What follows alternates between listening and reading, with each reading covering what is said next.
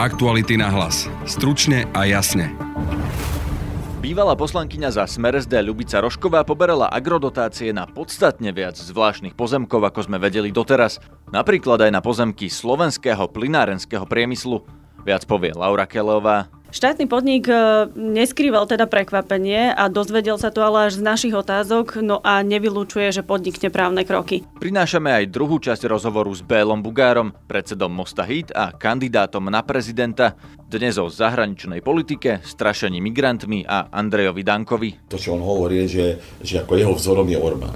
Ja si to nemyslím, že tu by sme mali týmto uh, spôsobom nejak sa obrátiť, teda mám na mysli Slovensko. Počúvate podcast Aktuality na hlas. Moje meno je Peter Hanák.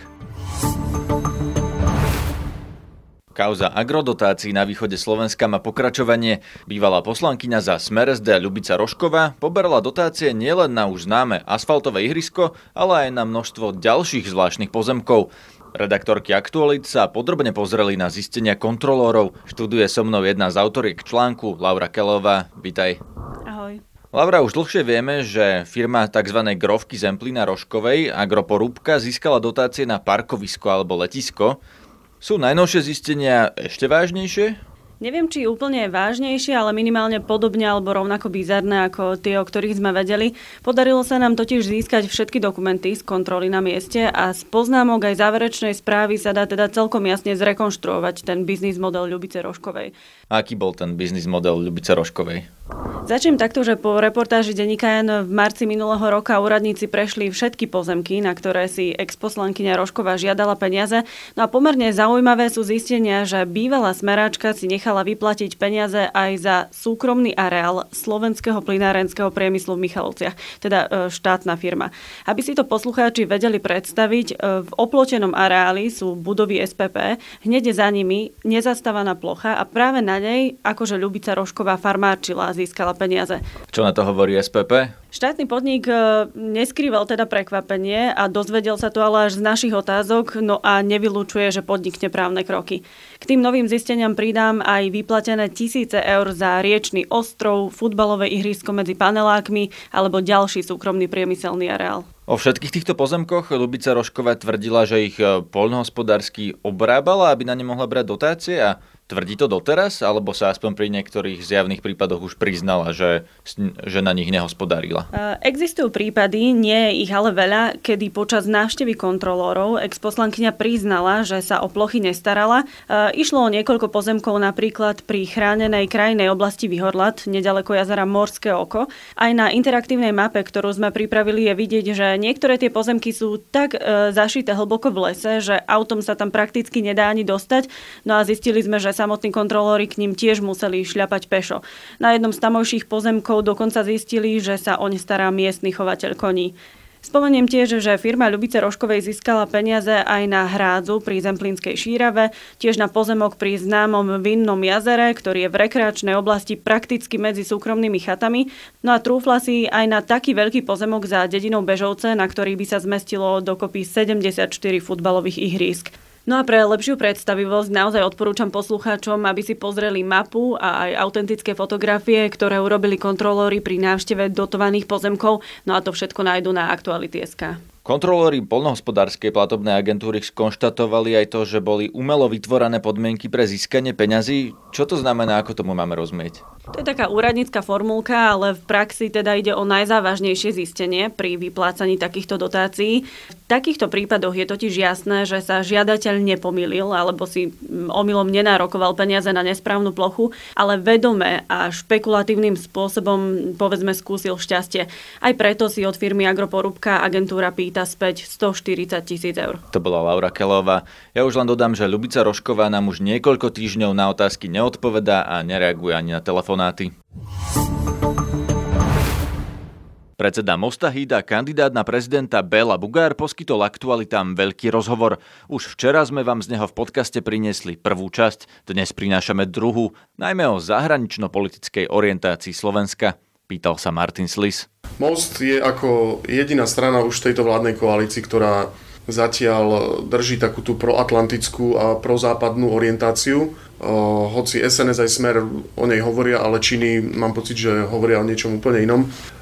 že či toto nemôže byť vec, na ktorej sa na konci dňa proste tak pohádate, že ďalej to už nepôjde. Zoberme si stratégiu bezpečnostnú, obrannú a tam sa ešte ďalšie dve materiály.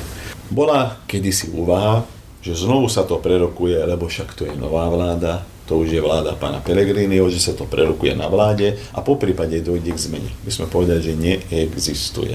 Ten materiál je platný, je schválený vládou, a to je jedno, či je nová vláda, však predtým ten materiál 12 rokov, cez 3 alebo 4 vlády. 2005 prešiel. máme ten posledný. No, no, tak už je 12 fakticky, lebo minulý rok áno, áno, áno. To znamená, že ak by došlo k tomu, že povedzme väčšina vlády by zmenila ten materiál a že by to zmenila tak, že by to spochybnilo povedzme našu orientáciu zahraničnú politickú, tak v tom momente vieme, čo máme robiť len, len k tomu to nedošlo. Sú tu nejaké excesy niektorých, niektoré vyhlásenia, či to je Bláha, či to je povedzme, ja neviem, Hronko, Paška, alebo sem tam aj pán predseda Národnej rady, ale pokiaľ to neovplyvňuje nejakým spôsobom tú fyzickú prácu, tú našu orientáciu, v tom momente sú to len ich názory. Takisto ako názor A tak vyhlásenia predsedu. predsedu Národnej rady musia mať nejakú medzinárodnú váhu. Viete čo, pokiaľ by on bol ministrom zahraničných vecí, tak ja si myslím, že bolo by to nebezpečné, lebo rokuje práve o tých veciach. Predseda Národnej rady nerokuje, povedzme, o zahranično-politické orientácii. Má takýto názor. Robí si svoju diplomáciu, no, no však to vidí. To je v poriadku, ale zoberte si napríklad, tiež nesúhlasím s tým, že tu by sme mali to, čo on hovorí, že, že ako jeho vzorom je Orbán. Ja si to nemyslím, že tu by sme mali týmto uh, spôsobom nejak sa obrátiť, teda mám na mysli Slovensko ale do tej doby, kým to nebude v jeho programe, kým to nebude chcieť presadzovať priamo do programu vyhlásenia vlády, asi to príde po, budúcej, e, no, po budúcich voľbách, tak mňa to nemusí zaujímať. Je to jeho rozhodnutie v poriadku, ale nemôže to ovplyvniť naše konkrétne činy. Čiže keby sa toto stalo jeho programom, tak vy by ste už nechceli s ním byť vo vláde? No keby to chcel pretlačiť do, do programu vyhlásenia vlády, tak by to bol problém. Čo sa deje inak, náš cieľ. Čo sa deje inak s tou, neviem, či to bola nejaká rezolúcia, a vyhlásenie, to, čo chcel na podporu Orbána sme sa dohodli, že to nebude ani na podporu Orbána, ani na podporu Poliakov, bude len všeobecný materiál, ktorý hovorí práve o tom, že akým spôsobom by mala využívať Európska únia svoje možnosti a tá posledná možnosť je spustiť e, článok 7. Čiže Takže všeobecný materiál. Dohodli sme sa minulý týždeň. Mm-hmm. Čiže to presvedčenie predsedu Danka jednak o tej náklonnosti k Rusku, jednak o náklonnosti e, k Orbánovi je len takým niečím povrchným, čo, na čom on nejak extra netrvá? Je Lebo to, tak mi to vychádza z toho. No, je to... Že ste je, ho ukecali. Jeho, jeho, predpokladám, že len jeho presvedčenie. Zatiaľ to nikde nie je Keby to bolo napríklad aj v tom materiáli a keby sme za to hlasovali, to znamená, že už by sme pripúšťali aj túto možnosť. No v žiadnom prípade. A čo sa týka tej bezpečnostnej stratégie, vám vyhovuje takáto, ja to nazvem polovičatá práca, lebo... To nie je polovičatá. Lebo keď ja si otvoríte ten materiál z roku 2005, no. je tam napísané bezpečnostná stratégia 2005, schválená parlamentom e, a Národnou radou Slovenskej republiky. Áno. Dnes na stránke úradu vlády myslím, že nenájdete inú bezpečnostnú stratégiu, zrejme aj preto, že neprešla parlamentom. Áno, uh, hovoríme o tom, že sú samozrejme normálne vynútené práva, ale sú aj zvykové. To bol zvyk, lebo to je materiál vlády. To nevykonáva Národná rada, ale vláda. Ale vláda sa rozhodla, že my sme prijali materiál, nech sa páči Národná rada, posúďte, či ten materiál je dobrý alebo zlý, k tomu môžete maximálne pripnúť nejaké uznesenie a nejaké odporúčania. Nemôžete zmeniť v Národnej rade. Len... Takže z toho hľadiska ten materiál je platný. Uh, áno, treba aj to povedať, že zatiaľ materiál do Národnej rady proste sa nosil. On je platný, ale to gesto, ktoré v podstate hovoríme, jednak možno dovnútra, jednak navonok, tí priami volení zástupcovia ľudí sú poslanci, nie je to vláda. A vlastne dnes ako keby hovoríme, že je tu bezpečnostná stratégia, ktorú my ako zástupcovia ľudí mm, nepríjmame. Viete čo, toto, nepúšťajme sa na túto, ja si myslím, že tá cesta je veľmi klská. Lebo prečo? ak, viete prečo, ja vám poviem. Ak pripúšťame, že priami, priamo volení sú zástupcovia v parlamente, to sú zástupcovia ľudu, tak, tak fakticky minister zahraničných vecí pred každým svojim podpisom musí prísť do Národnej rady. Tak on dostáva mandát no, no, no, no, no, no, no, no, na zahraničnom výbore. No, ale len pri niektorých veciach, ktoré sa týkajú napríklad e, Európskej komisie, Európskej únie, pri iných nie. Však dostal mandát, a teraz hovoríme o tom Marakeská dohoda, a pri tom parlamente, Parlament viete, čo to bolo? nakoniec zatrhol. No, e, OK, lebo bohužiaľ... Tá hierarchia väčšina, je jasná.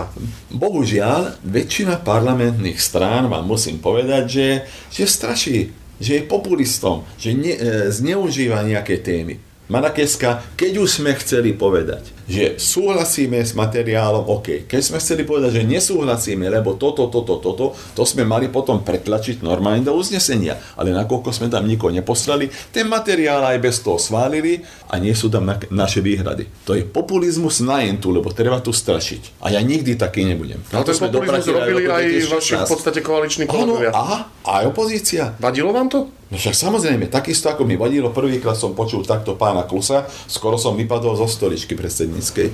Myslel som teraz viete? konkrétne vašich koaličných no kolegov, ja hovorím, s nimi a... sa musíte dohodnúť, no, opozícia. No, uh, viete čo, toto je ďalšia vaša, viete, vy, vy vidíte e, cez klapky. Čo keď na budúce, však my sme pracovali napríklad, spolupracovali so Saskou, uh-huh. ste sa takto nepýtali, ale vtedy mali excesy. Čo keď na budúce budeme musieť niekedy, ja neviem, spolupracovať? Tou istou, ktorá takýmto spôsobom to odmieta. To znamená, ja vnímam celý parlament, aj našich koaličných partnerov, že z toho si vytlukali politický kapitál, ako aj celú opozíciu. Ale na sa ma nezaujíma. Čo vám na to povedali? Lebo vy ste tie, for- tie, tie výhrady, myslím, že ste formulovali verejne. Čo bola ich reakcia? Nevadilo to, im to?